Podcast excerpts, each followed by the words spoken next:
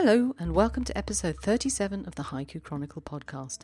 I'm Patricia, your host, and as you know if you've been here before, I'm documenting my haiku learning experience in the company of an ever increasing community of haiku and senryu writers. It's lovely to be with you.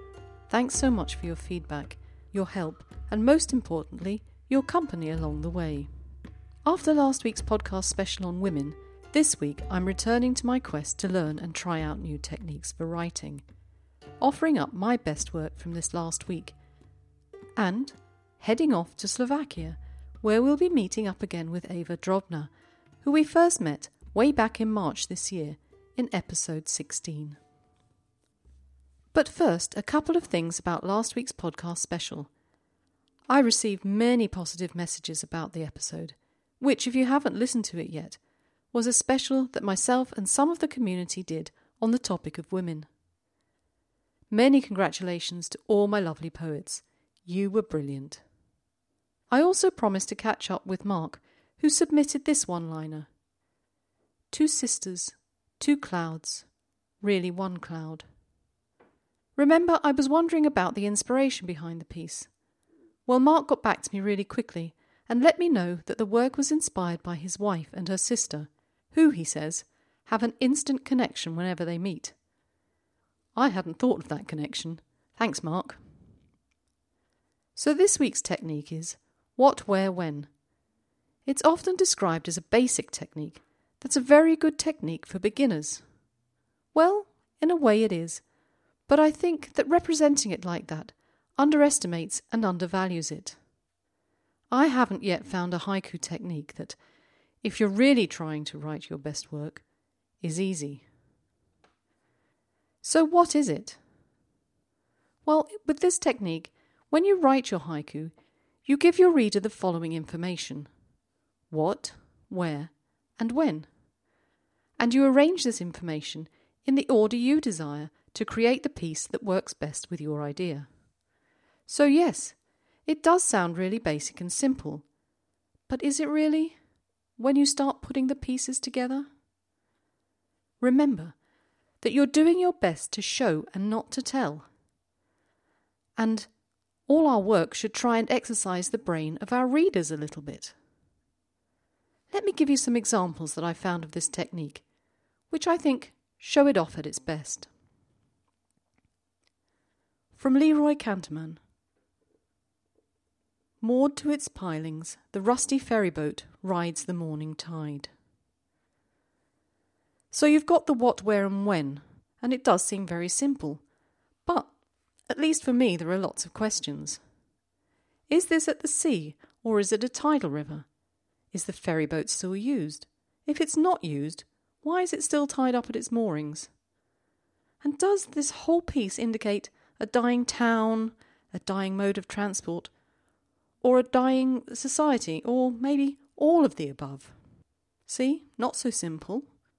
What do you think? And this one from Gary Hotham Pheasant at the town dump this winter day. This one actually made me smile. I mean, it's quite unusual, isn't it? A pheasant at the town dump. I can't remember which of the Japanese masters wrote that when we're writing haiku, we should write about the unusual. So, for example, if we're talking about a rose, if we talk about it being beautiful or having a wonderful scent, uh, it's really sort of blah. What they suggested was that we find the flaw, the defect, and talk about that. And for me, this haiku does that. A pheasant at the town dump. Why? Anyway, on to the next one, which comes from one of the recognised talents in the contemporary haiku world, Alan Summers. Gare du Nord, the slow change of snow on fake fur. Again, this haiku is deceptive. On first reading, it may look simple. You can see the what, the where, and the when. But it's not telling you, is it? It's showing you. You know it's winter through a judicial use of vocabulary, not because Alan has outright told you. So, what of my writing this week? Well, I managed to get to a basic level with this technique, but I think I need a little bit more time to elevate my work to something a bit special. So here's the best of my week. A frog clambers over the soil. Summer drought. On first glance, it's a bit, bah, so what? But what I'd like the reader to be thinking about is why is the frog clambering and not hopping across the soil? And it's clearly dry, so how is he managing when the world is drying up around him? When I saw this little frog, I wondered where on earth it had come from, or was going to, because there's no pond in around 30 metres from my house. So this weekend I've been in the mountains, trying to get out of the city heat. I was sitting on my patio enjoying the alpine sunshine with just a hint of a cool breeze, and I was people watching. So, from the Swiss Alps, I give you these. Summer holiday hike, lagging behind his parents, a teenager. It's a bit simplistic at the moment, but it's got the basic components to work with, so perhaps with a little bit of work, I might make something out of it. Summer season, tourists performing for the villagers. My village does quite a few things to entertain the tourist. It's the bread and butter of existence. But I wonder do tourists ever think of the entertainment they provide to the locals?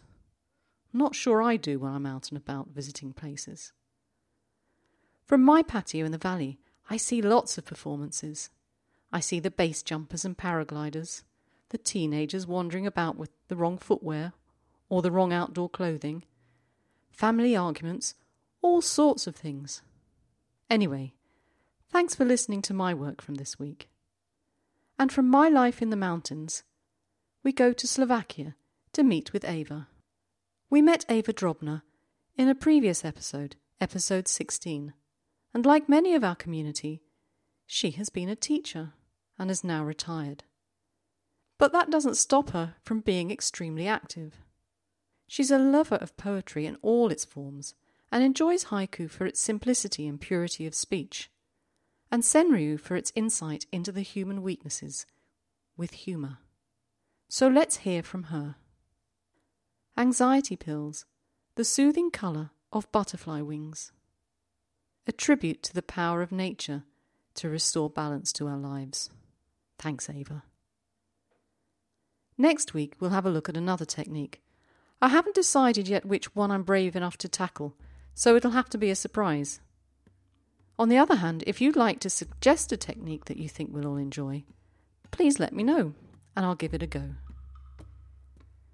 And just a reminder before I do go that I'm asking for submissions of sense switching haiku and senryu for a podcast special at the beginning of September. I'd like submissions by the 15th of August if you could, please. I hope you all have a lovely week. If you, as I am, are in the middle of a hot summer, Stay safe and drink lots. Thanks as always for coming along and listening today. And keep writing. You'll find all the references for the pieces I've quoted and our lovely guest poet on the show notes on poetrypea.com. If I've missed something, you know you can email me and I'll get back to you. Ciao!